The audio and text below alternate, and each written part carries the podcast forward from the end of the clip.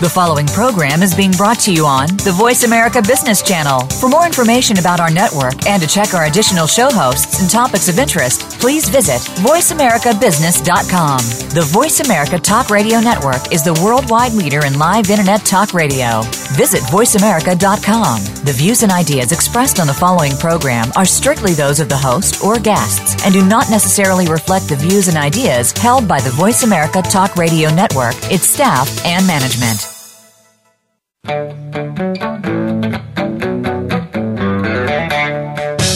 Welcome to Wagner and Winnick on the Law.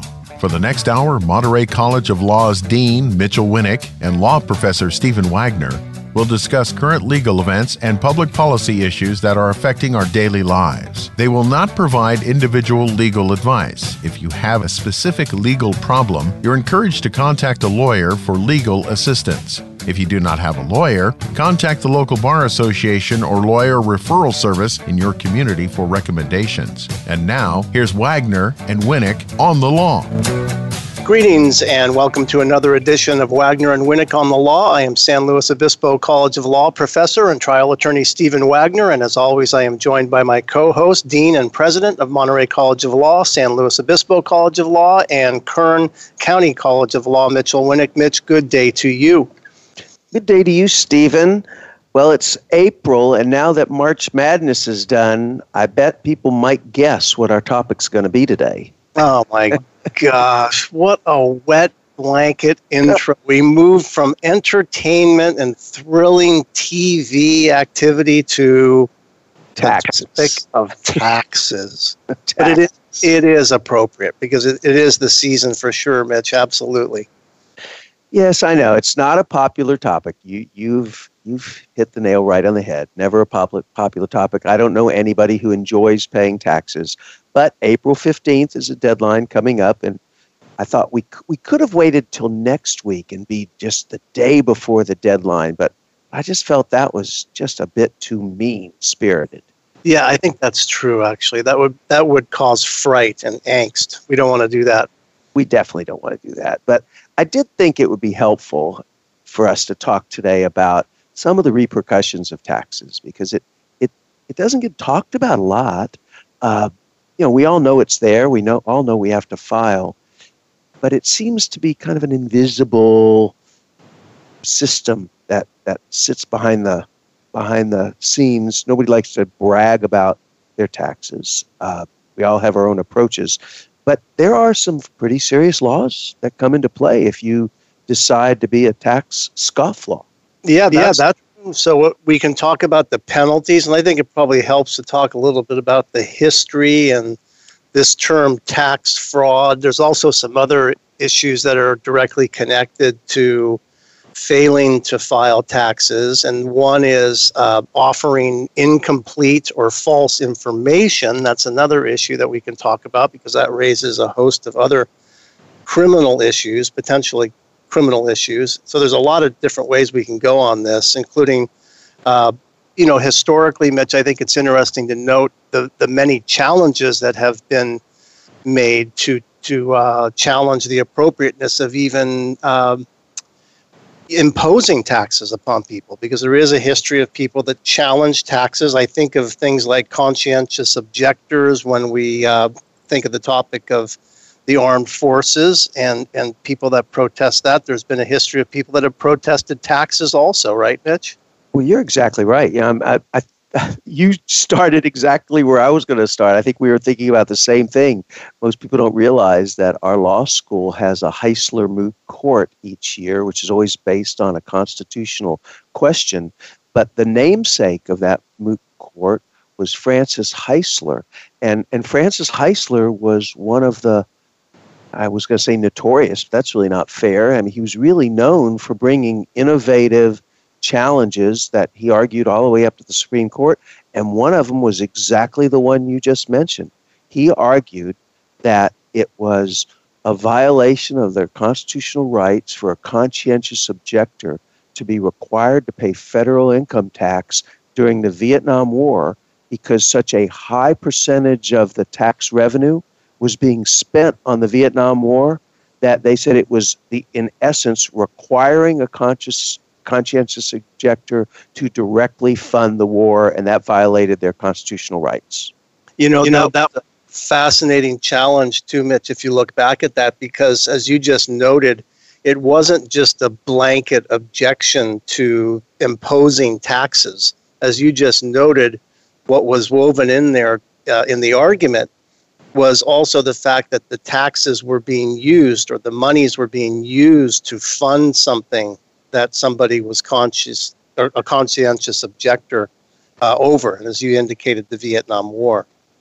Yeah, I must point out that Francis was not successful in that argument, but it was a fascinating argument and considered one of the more creative approaches as a as part of an anti-war movement back in the 19 early 1970s. Yeah, yeah. They actually been late 1960s. That's true, Mitch. And I think if you look back historically at challenges to the right to impose taxes, many of the arguments have been fashioned in a way so as to focus instead on how the monies are applied or appropriated. You know, taxing and spending clauses and uh, efforts to really challenge the right to impose taxes. And of course, we go back to common law, and I think we go back to uh, England, wouldn't we, if we really wanted to reel back?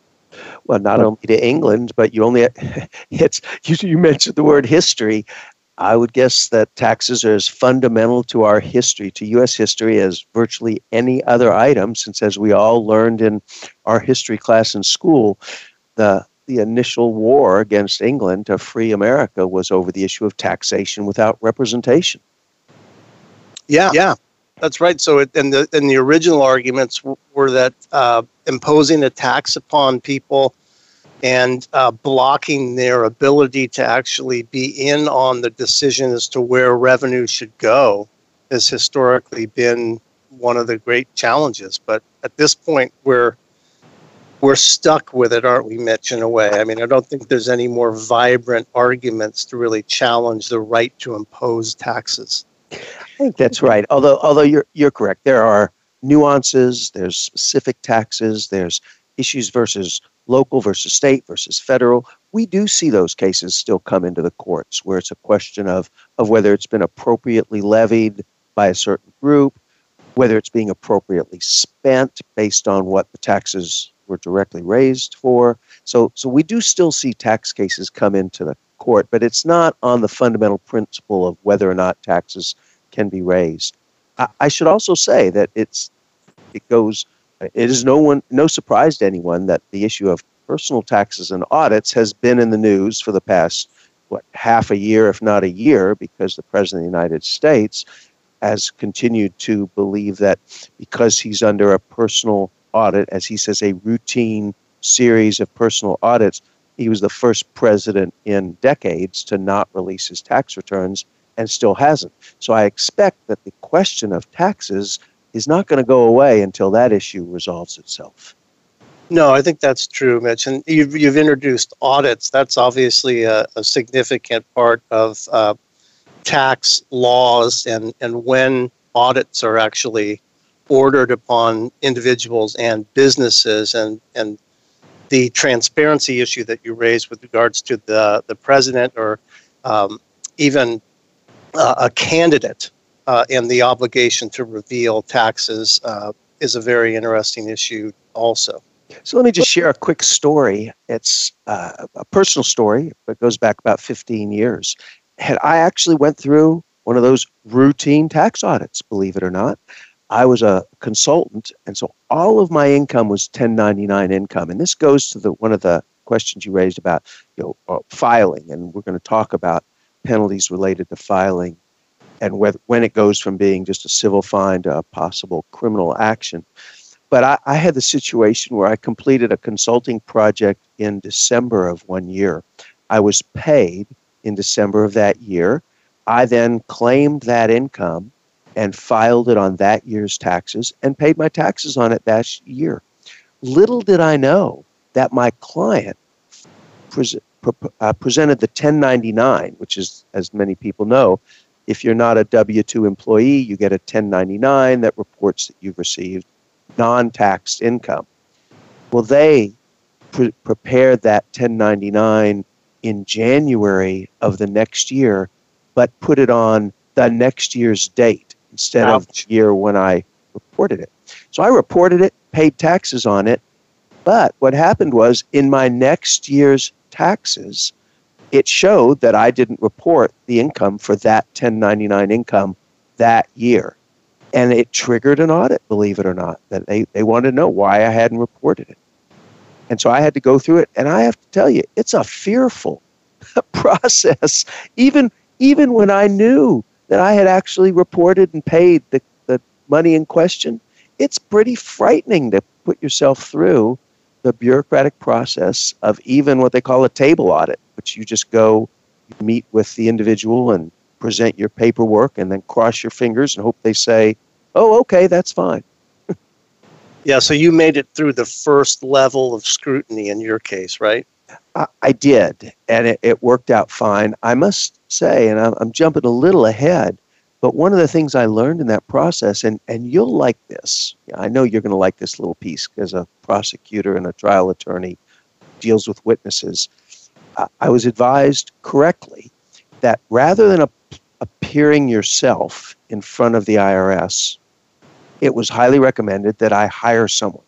And you can hire, there are specialists who do nothing but this. You could hire a tax attorney, it's a much more expensive way to go. You can also hire a specialist. And what I did is he read the letters from the IRS. He then reviewed all of my documentation. And then he went to the meeting without me. And you want to guess what his advice is why he should go as my advocate without me to that, that the actual meeting with the IRS reviewer? It was done to prevent uh, out of court statements made by you. I knew I wasn't going to surprise you on that. That's exactly right. He wanted to, if the reviewer asked additional questions that we had not prepared, or answers that we had not prepared, he could honestly say, I, I have no information on that. If that's important, I can get back to you. And it'll allow him to come back and we could get the actual data. He didn't want me sitting at the table winging it on answers because I, to, to give false statements, even in that setting, could create liability yeah, that's very sound judgment there. Good tactical plug. And I'm sure, Mitch, you were kicking and screaming and really, really voicing um, your interest in attending that meeting, right? Oh, absolutely not. no, but that's good. I, I, like the way you introduced audits. What's interesting about it, Mitch, is that with audits, the onus is placed right upon uh, the taxpayer. You know, it's an interesting um, automatic burden shifting if you think about it, right? You get the letter that you're being investigated or or subject to an audit, and then the burden shifts on you to produce documentation. That's exactly right. And you're not always sure what they're looking for because they will give you general parameters of please bring records of all your income and expenses for the tax year XYZ. And you have to show up with it. And they may or may not, in a course of conversation with you or your representative, narrow the field of focus. But they're not obligated to do so. So you're right. Not only does the burden shift, it shifts 100%. And you have to just show up ready to field any question. And that's why I actually have subsequently recommended to people who are in a similar situation that it is worth the extra expense in this case to get somebody who's an expert in the process and who can guide you through it and actually serve as your advocate if necessary. Yeah, so in the case of the audit, the, the message there is that it does shift the burden on the taxpayer. And the other thing is there's a obviously there's an immediacy to it also, right, Mitch? Because you have uh, a certain amount of time with which to work and appear. When we come back after the break, we're going to want to talk somewhat extensively about that issue of deadlines and immediacy because in every single circumstance, your failure to respond to a request from the IRS puts you in a worse position. And it may put you in a worse position financially with penalties, it could be fines, it could be incarceration. That's great point, Mitch. And you know, I don't want to miss the opportunity to talk about the 1099 example that you also gave. Although we're not in the practice of really giving advice, the importance of communication uh, is really, really highlighted there with your example. You want to communicate with people that you did work with, whether you're an independent contractor, a non W 2 employee. Communication is key, and I think uh, you set the table nicely for the penalty topic that we want to get into when we come back because I think that if you polled a number of tax attorneys, you would see that above all, communication is key. As a matter of fact, if you look at the IRS website or any of the websites that they uh, they co-host, they speak about communication as being really critical. So when we come back, let's expand on that topic of communication and then penalties that may be imposed in connection with taxes. You're listening to Wagner and Winnick on the law over Voice America Radio, and our topic today is taxes. And when we return, we're going to talk about potential penalties and rules of engagement. Don't go away. We'll be right back after this short break. Monterey College of Law is excited to announce that we are opening our third branch law school in Bakersfield. We are Kern County College of Law, and we are an accredited branch of Monterey College of Law, established 44 years ago. We are now accepting applications for students who will begin in summer of 2017. As with our other branches in Monterey and San Luis Obispo, Kern County College of Law offers convenient evening classes Mondays through Thursdays. At Kern County College of Law, we have a tuition rate guarantee program that freezes your tuition rate when you begin and protects you from annual tuition increases. At Kern County College of Law, our faculty is composed of highly esteemed local lawyers and judges. Dream of becoming a lawyer? Do something about it. Call me, Wendy Law Revere, Dean of Admissions of Kern County College of Law, 831 582 4000, extension 1012, for more information. Beginning with the Continental Congress in 1774, America's national legislative bodies have kept records of their proceedings. Did you know that these records are available to you online for free? This is Mitchell Winnick, co host of Wagner and Winnick on the Law, with a reminder that there are times that you can take the law into your own hands. Congress.gov is the official website for the U.S. House of Representatives and the U.S. Senate. It is published by the Library of Congress and includes the public records of the U.S. Congress, the Government Publishing Office, and the Congressional Budget Office. Remember, members of Congress work for us, and if you want to see what they're doing, go to congress.gov and watch the actual sessions of Congress, or look up any law that's being proposed. That's congress.gov, C O N G R E S S.gov. Many people believe that law firms are pretty much the same. At Sheppard Mullin, we don't. Our law firm believes that what separates us from the pack is not what we do, but how we do it. Aggressive, not conservative. Team players, not one man bands. Problem solvers, not just legal practitioners. Our clients clearly understand and value this difference. Sheppard Mullin is a full service Global 100 law firm with more than 750 lawyers. We handle corporate and technology matters, high stakes litigation, and complex financial transactions. From our 15 offices in the US, Europe, and Asia, we offer global solutions and seamless representation to our clients around the world. I am Michael Cohen, a partner in the Antitrust and International Competition Group at Sheppard Mullin. I invite you to find out more about our law firm at sheppardmullin.com. That's S H E P P A R D M U L L I N.com. Welcome back to Wagner and Winnick on the Law. You're listening to us over Voice America Radio, and today we're talking about taxes. And we started by really talking about uh, some of the uh, history connected with taxes and some of the challenges that have been made historically to the right to impose taxes. And we're going to shift gears now a little bit and talk a little bit about penalties that can be imposed if you do not file taxes. And there's a host of issues we can expand upon under that category, right, Mitch? That's exactly right, Steve. And let, let's just start right up front with, you know, coming up in the very near future, a little over a week away, is the April 15th deadline. And it's acknowledged that there's all kinds of reasons that could cause you to miss it. Maybe you're in the hospital. Maybe you're uh, on vacation. Now, there's a lot of reasons that one might justify and say, well, I should be allowed a, an extension. But the IRS doesn't see it that way. That April 15th deadline is out there. They know you know it. You've known it for weeks. You should have not waited to the very last minute. They're just not going to be very sympathetic about you missing the deadline. And there's a penalty, a failure to file penalty, which starts at 5% of what you owe. So that, that could be a significant penalty.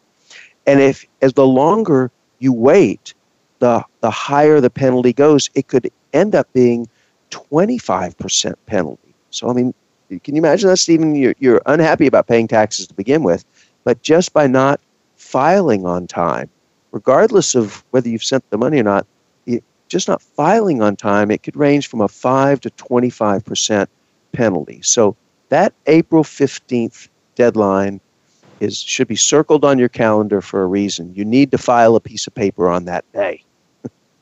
Yeah, that's a great point, Mitch. And then those penalties can accrue and they do it and they accrue rapidly. And I think one of the things that we want to highlight, because we did tease it before our first break, is the importance of communication. Um, and I think it's directly connected to inattention. Um, nobody wants to really rush or hurry to get their taxes done. I mean, I, I, shouldn't say nobody, that's not true. There are many people that are very vigilant about it, but there probably is a tendency to kind of let it go to the last minute. And if you look at uh, the importance of communication and, and you even look at the IRS websites, they clearly communicate the importance of communication because there's a lot of lifelines out there that I, I think people should know about. In other words, if you communicate immediately. Uh, for instance, an extension. You mentioned that, Mitch. It's pretty easy to get an extension. That's exactly right. You talked about a lifeline. That's that's the that's the given one. It's a one-page form. It's easy to fill out. Uh, you're supposed to put in an estimate of what you think your taxes will be, but there's you miss you avoid not miss you avoid the failure to file penalty that I said was from five to twenty-five percent of your tax bill by filing an extension. There was a time not that many years ago that you had to file for an extension and actually wait. You had to, to explain your reason and you had to wait for them to decide whether it was granted or not. And those are kind of nervous times because if they said no, you've already accumulated some some possible late fees and interest. Now, it's for a, a common filer, it's automatic. You you file on April 15th for your extension and you automatically get a six month extension until October 15th. Boom. File a one page document, get the extension to October 15th, and that gives you more time to prepare. So, so that's the, the, outstanding message here right now. Even if you sit here a week away and say, there's no way I can be ready, there's really no excuse not to be ready to file that one page extension to buy yourself six more months. Uh, so that that's a that's a really key item. What I will alert everyone to is that that doesn't eliminate your obligation to pay. You've got the extension to file. So let's say you owe $1,000 of taxes. You on September 15th, you I'm sorry, on April 15th, you file your extension, you get the automatic extension to October 15th, but you don't pay the $1,000. What's going on during that period of time is there no there's no penalty uh, excised on you for the failure to file, but you will be paying interest on that $1,000 that's due until you pay it.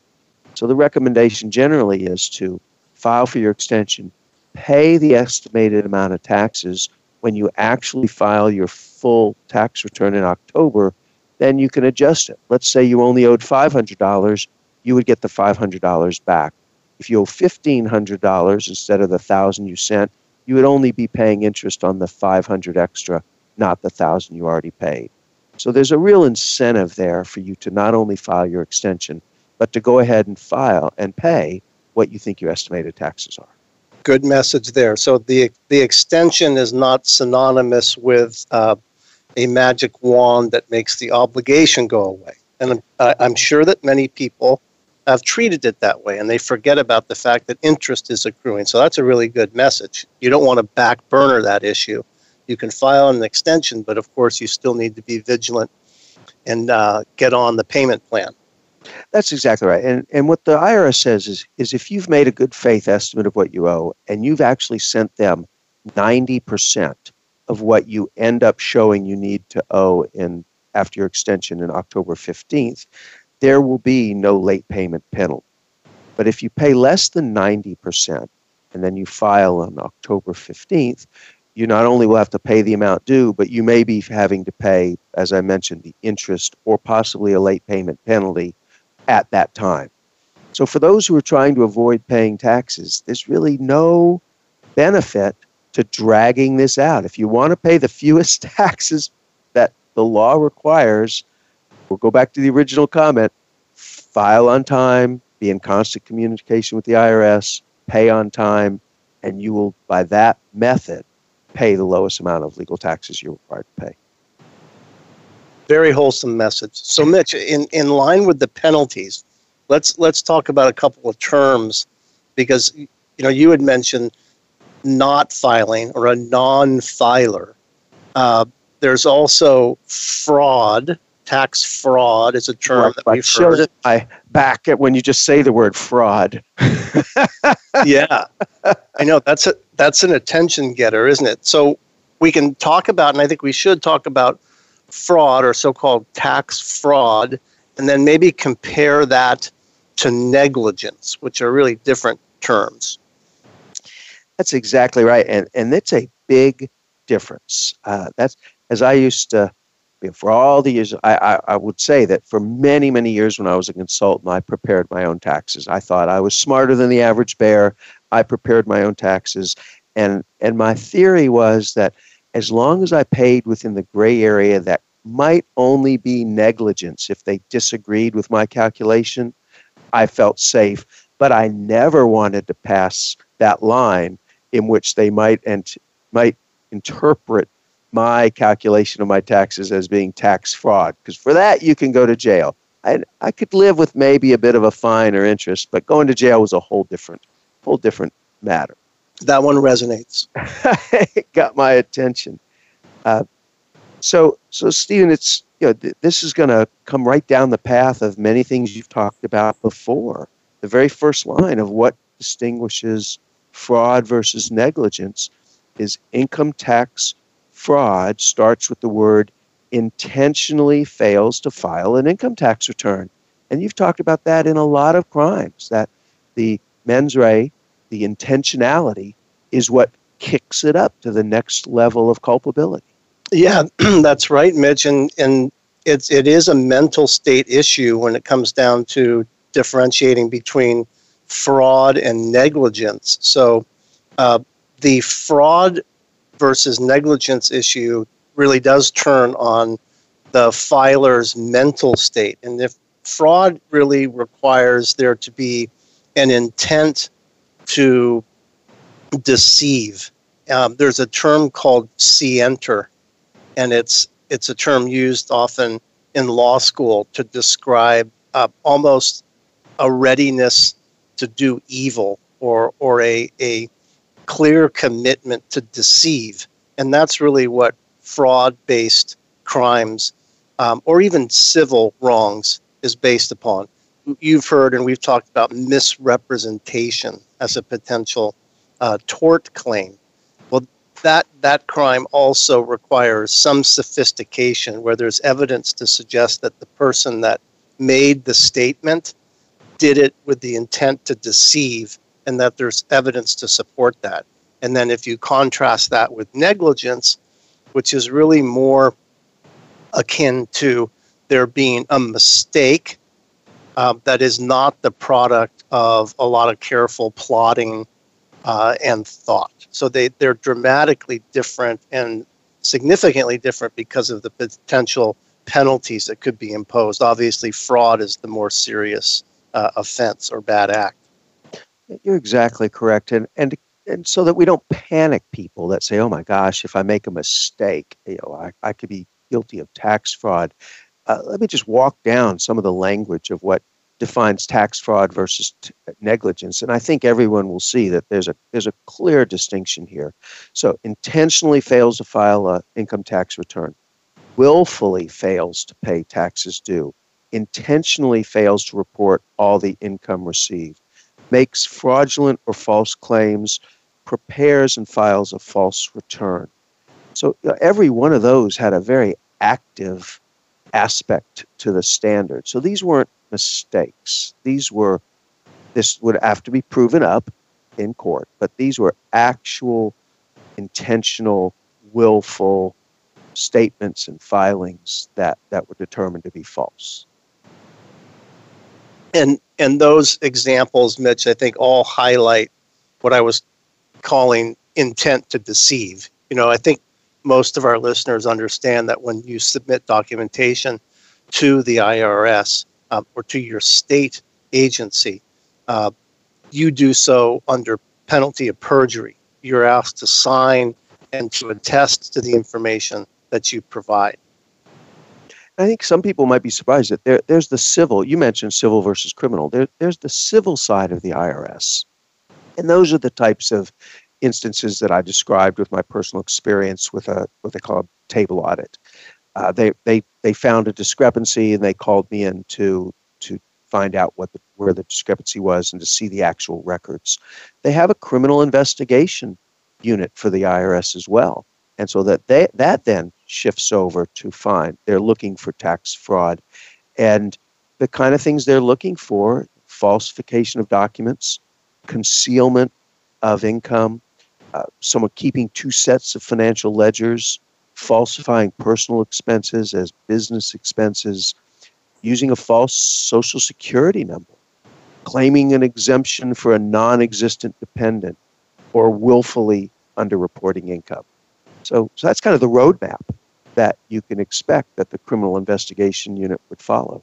Yeah, that's right, Mitch. And then I think in, in the case of the criminal track, what you'd see is because there really is an election, the the uh, IRS can proceed under um, more than one theory. There's a really an election that they can make as to whether they proceed or pursue action civilly or criminally. In a lot of the criminal cases, I think you do see evidence of fraud. And the other thing that I can share is that you also have uh, several victims. So, you know, the issue of who's duped and who the victim is when someone tries to evade taxes or fraudulently submit tax documentation.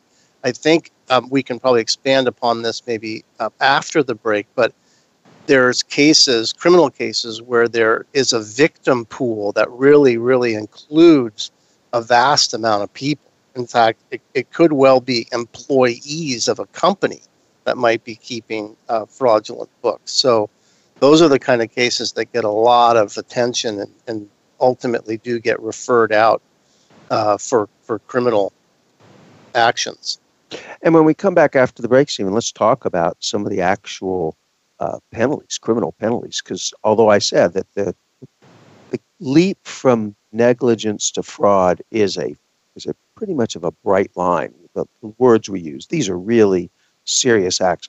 But once you've made that leap, it can get very serious, and we're talking jail time, fines that could be hundreds of thousands of dollars, and you're right. We'll talk a little about it. Could be individuals as well as corporations. Yeah, good. So when we come back, we'll continue our discussion about tax laws, and we will focus squarely upon the issue of penalties and what kind of penalties can be imposed for the failure to file taxes, and then pick back up on our discussion about fraud versus negligence. You're listening to Wagner and Winnick on the Law over Voice America Radio. We'll be right back after this short break.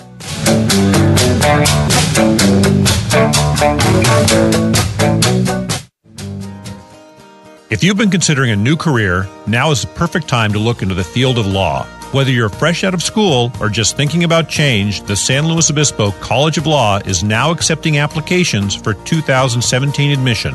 The San Luis Obispo College of Law is an accredited branch of the Monterey College of Law School. You can get a law degree from an accredited law school right here in San Luis Obispo. San Luis Obispo College of Law's highly esteemed faculty is comprised of local judges and lawyers. San Luis Obispo College of Law classes are held conveniently in the evening. The San Luis Obispo College of Law's campus is located at 4119 Broad Street at Tank Farm in SLO. Make today the first step in changing your life. Attend an informational session and get answers to your questions. Call Dean of Admissions Wendy La Revere at 805 439 4096. Visit slowlaw.org for more information. That's slowlaw.org. Did you ever wonder what is the basis of international law? Where would I even go to look up international laws? This is law professor Michael Cohen with a reminder that there are times that you can take the law into your own hands. The United Nations Treaty Collection is an online database that provides information on more than 560 treaties and international legal documents deposited with the United Nations. The database also indicates which countries have signed, ratified, or lodged objections to the treaties. These legal agreements are the basis of international law. They cover topics such as human rights, disarmament, commodities, refugees, the environment, and the law of the sea.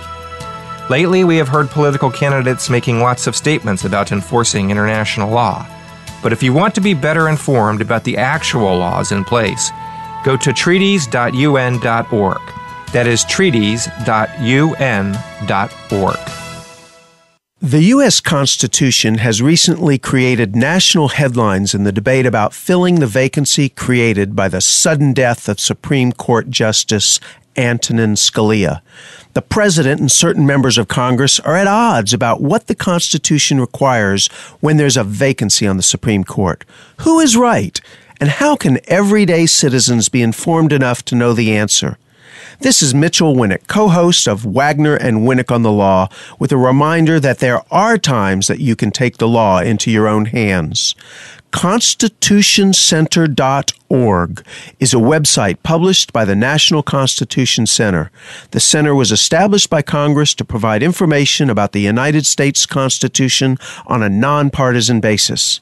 If you want information about the Constitution's history and what it means today, go to ConstitutionCenter.org and form your own opinion about the law. Welcome back to Wagner and Winnick on the Law. Our topic today has been taxes, and we've been talking about the history of uh, taxes and uh, challenges to taxes, the right to impose taxes, and that's led into a discussion of potential penalties that can come along with paying taxes. We're coming right up on April 15th, which is the due date to get your taxes filed or to file an extension. And Mitch, before the break, we were uh, signaling that we wanted to talk about penalties that could be imposed. And I think along with that, we can cite to some examples of people that have been uh, caught up uh, with the law uh, in connection with failure to pay taxes or some kind of fraud. We certainly can. The general rule that uh, here's here's the general rules of what you could be liable for for a couple steps. One is you know, found guilty of an attempt to evade or defeat paying taxes. And remember, this is going to happen in a, a court of law. This isn't a bureaucratic process where you get a letter in the mail that says, oh, by the way, we don't like your answers. Uh, here, here, here's your ticket to three years in prison. Uh, there's, there's, you do have due process. You've got the entire bureaucratic process or administrative process, I guess would be fair to say, where you get to argue with the adjusters and argue and share papers and have a representative. And then if they don't like it, then it escalates and there can be an administrative review within the IRS. And if they don't like it, then they take you to court. And you can then then the whole the whole panoply of of the civil justice system or criminal, depending what they're where they're bringing their case, uh, comes into play, and you will have a lawyer defending you. So so what's at risk here? So if you attempt to evade or defeat paying taxes, if you are convicted, you're guilty of a felony and you're subject to imprisonment for no more than five years, a fine of not more than $250,000 for individuals or $500,000 for corporations or both, and you have to pay the cost of prosecution. So the government sends you a bill for the cost of having to prosecute you, the ultimate indignity of it all. yeah, so after you've been hammered for all the wrongdoing, there's a restitution component where you have to pay back for all the resources used and spent and devoted to prosecuting. That's exactly, exactly right. right. So that, so that was the evading taxes. A false or a fraud or false statements is a different category. Fairly similar. If you're convicted, uh, no more than three years of imprisonment. I say no more than three years, that's a long time, but a fine of also not more than $250,000 for individuals or $500,000 for corporations, or both, plus, plus the cost of prosecution. So evading paying taxes is a potential jail term. Fraud and false statements are a potential jail term. And then going right back to where we started this whole conversation, the willful failure to file a return or to supply information or to pay your taxes as required by law, if you're found and convicted, found guilty and convicted of that, you're guilty of a misdemeanor, but you still could be imprisoned for up to a year and a fine of up to $100,000. So, so these are not insignificant fines and penalties and jail terms. You know, Mitch, it would be uh, interesting to discuss the, the tactics and strategies in terms of when the uh, IRS decides to actually aggressively pursue people um, you know, what's the thought process? Because you wonder whether or not some people sort of escape being uh, caught up or being prosecuted criminally. But there's some seminal cases out there uh, where there's been some uh, celebrity-like figures that have been caught up with uh, penalties, right? Well, you're you're you're correct, and and I would say to your point of how do they pick. Uh, you you've been on the prosecution side of making those kind of decisions. And it would seem to me, and I'd, I'd be interested in your opinion on this, it would seem to me that one of the things that's going to play into the decision is the same thing you talked about earlier. If there's been cooperation, if there's if there's it appears that they're attempting to you know play fair, not evade, not you know not do go to the extra step of of the fraud, willful hiding, you're going to have a much better chance of negotiating because the, the government, in and of itself, doesn't want to spend time going to court any more than you do. I mean, don't you think that's a fair statement? It is. It is a fair statement, Mitch, and I think that's true. There's always value in early communication and efforts to settle a matter, which really most often includes admissions of guilt and a willingness to cooperate and provide additional information. So if there if there is that kind of communication where the accused or the wrongdoer, alleged wrongdoer, does reach out and make efforts to communicate, I think it's true in criminal prosecutions also that it could potentially lead or increase the chances of a matter uh, being being uh, settled, so to speak you know, as opposed to actually going all the way to a criminal trial. So you asked about famous cases. I, I think we we've got to start with Al Capone. Al Capone. He's right. probably the most famous gangster that was imprisoned, and most people, unless well, I, I, who hasn't seen the movies, but most people don't realize he was imprisoned by the federal government, but not for being a gangster not for his mafia ties, not for any of those things, not for murder, not for theft, not for gambling, not for illegal whiskey running. They didn't get him on any of those things. They got him on tax fraud. And so that's that's how the federal government got Al Capone in prison. And they back in 1931, found him guilty of five counts of income tax evasion, and he was sentenced to 11 years in, in prison and fine. So there's the the power, as you said, the the power of the IRS is is quite is quite extraordinary in that case. Yeah, absolutely.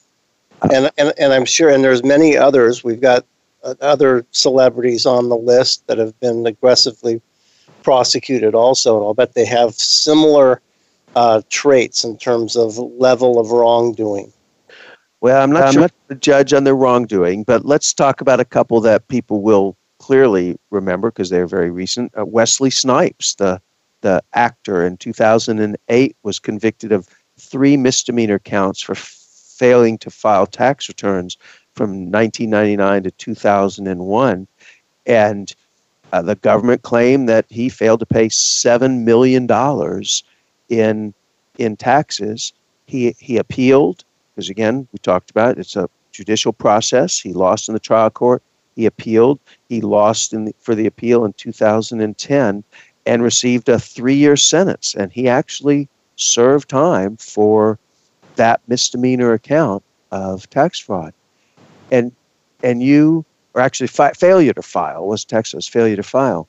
And during the break, you had asked, you know, what's the liability of the tax preparer in something like this? And as I remember, part of his defense was that he had a manager and a management company that was supposed to be doing all of that. And he was completely unaware of the fact that they hadn't filed. And we've heard that in virtually every celebrity case where they say, I don't do the small stuff. It, I don't file my taxes. I don't do my books. It's not my fault.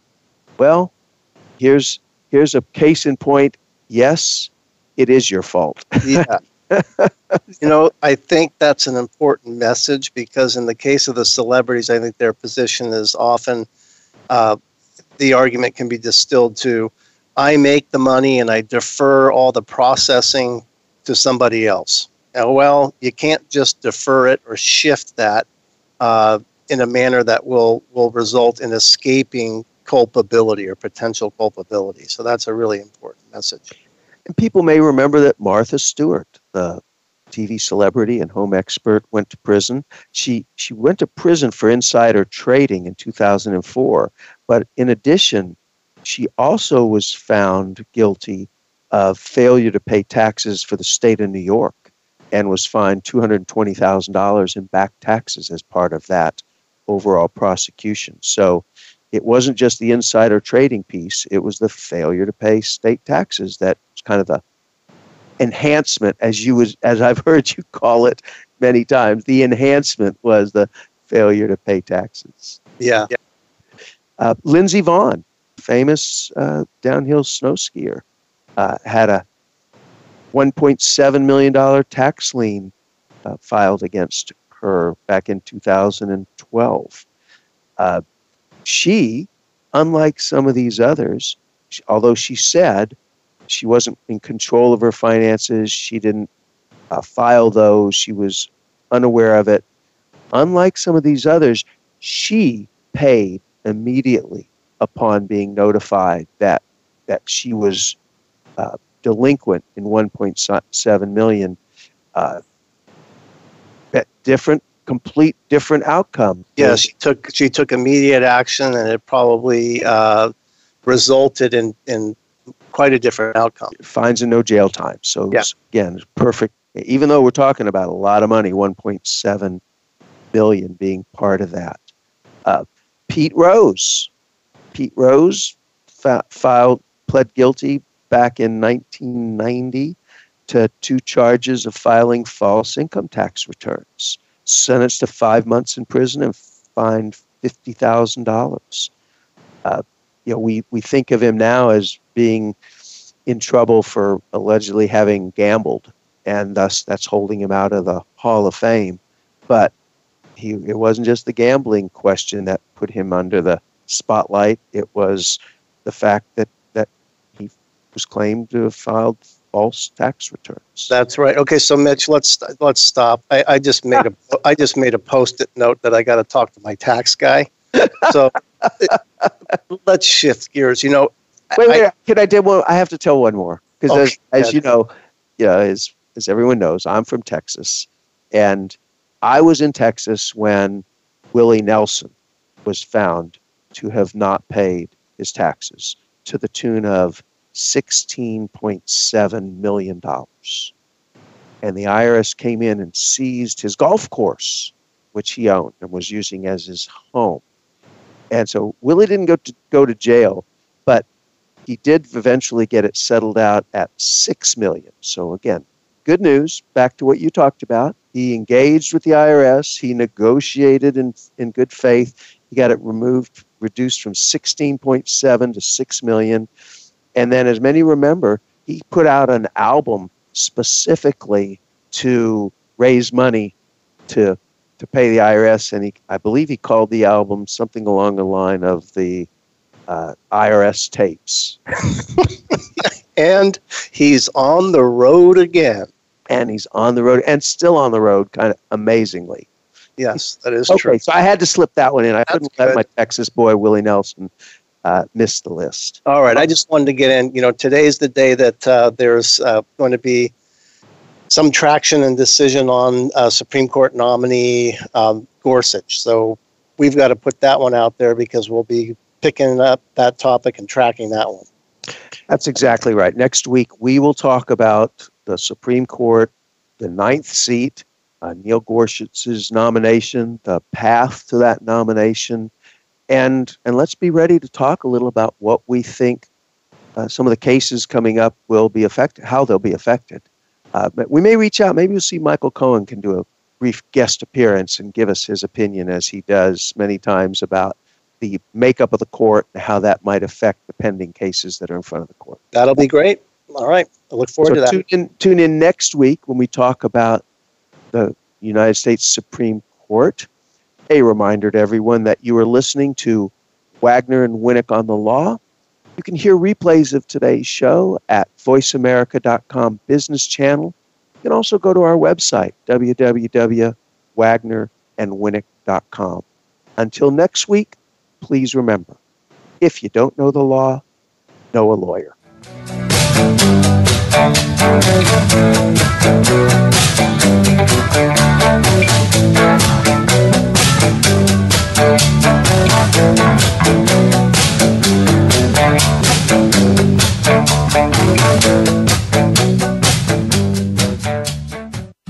I never finished college. I had a baby and it was time for me to do more with my life. I wanted to be an attorney and be able to help people, but I didn't know that I could go to law school without a four year degree. I decided to go to Monterey College of Law because it's local and I was working full time and had a child. So quitting work and going to a full time law school was not really an option for me. Being able to go to school at night and the cost of tuition allowed me to graduate debt free. Obviously, my income has increased. My schedule is more flexible now and it does allow me to spend more time with my daughter. My name is Brandy Luis and I'm an attorney at law. Did you dream of becoming a lawyer? You should know that you can apply to Monterey College of Law without a bachelor's degree. I'm Wendy Law Revere, Dean of Admissions of Monterey College of Law. We're accepting applications now for our spring start. Dream of becoming a lawyer? Do something about it. Find out how at montereylaw.edu. It is one thing to argue with your friends at the bar, but have you ever wondered what it would be like to argue in front of the United States Supreme Court? This is Mitchell Winnick, co host of Wagner and Winnick on the Law, with a reminder that there are times that you can take the law into your own hands. Oyez.org, spelled O Y E Z dot O R G, is a website published by the Free Law Project at Chicago Kent School of Law. You can go to oyez.org and listen to 60 years of actual oral arguments at the United States Supreme Court. Written summaries are provided for cases that go all the way back to 1789. Oyez.org also provides biographical information on every United States Supreme Court justice and offers an online tour of the Supreme Court building. Go to Oyez.org to see if you have what it takes to present a winning argument. Sheppard Mullin is a full service Global 100 law firm with more than 750 lawyers. We handle corporate and technology matters, high stakes litigation, and complex financial transactions. From our 15 offices in the United States, Europe, and Asia, we offer global solutions and seamless representation to our clients around the world. You might ask, what is the Sheppard Mullin difference? The answer is you. Our clients are our focus. Every Sheppard Mullin attorney and staff member is issued a plaque listing our client service expectations. We regularly give Clients First awards to attorneys and staff members who go the extra mile for our clients. Client service is not just words, it is part of our culture and permeates everything we do. I am Michael Cohen, a partner in the Antitrust and International Competition Group at Sheppard Mullin. I invite you to find out more about our law firm at sheppardmullin.com.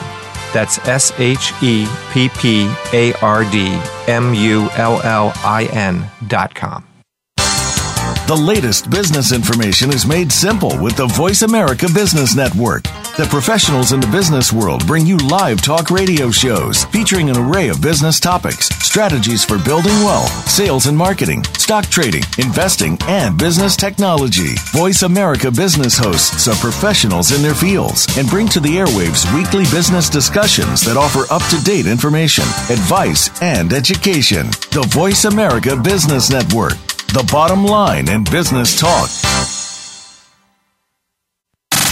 Have you friended us on Facebook yet? Why not? Just go to facebook.com forward slash voice America or search for the keywords voice America. Once you are part of our Facebook network, you'll receive daily messages about what's happening with our shows, this week's featured guests, and new happenings at the Voice America Talk Radio Network. And you can add your voice to the always active discussions on our timeline. Just go to facebook.com forward slash voice America or search for voice America. Thanks again for listening to the preceding program brought to you on the Voice America Business Channel. For more information about our network and to check out additional show hosts and topics of interest, please visit voiceamericabusiness.com. The Voice America Talk Radio Network is the worldwide leader in live Internet talk radio. Visit voiceamerica.com. The views and ideas expressed on the preceding program are strictly those of the host or guests and do not necessarily reflect the views and ideas held by the Voice America Talk Radio Network, its staff, and management.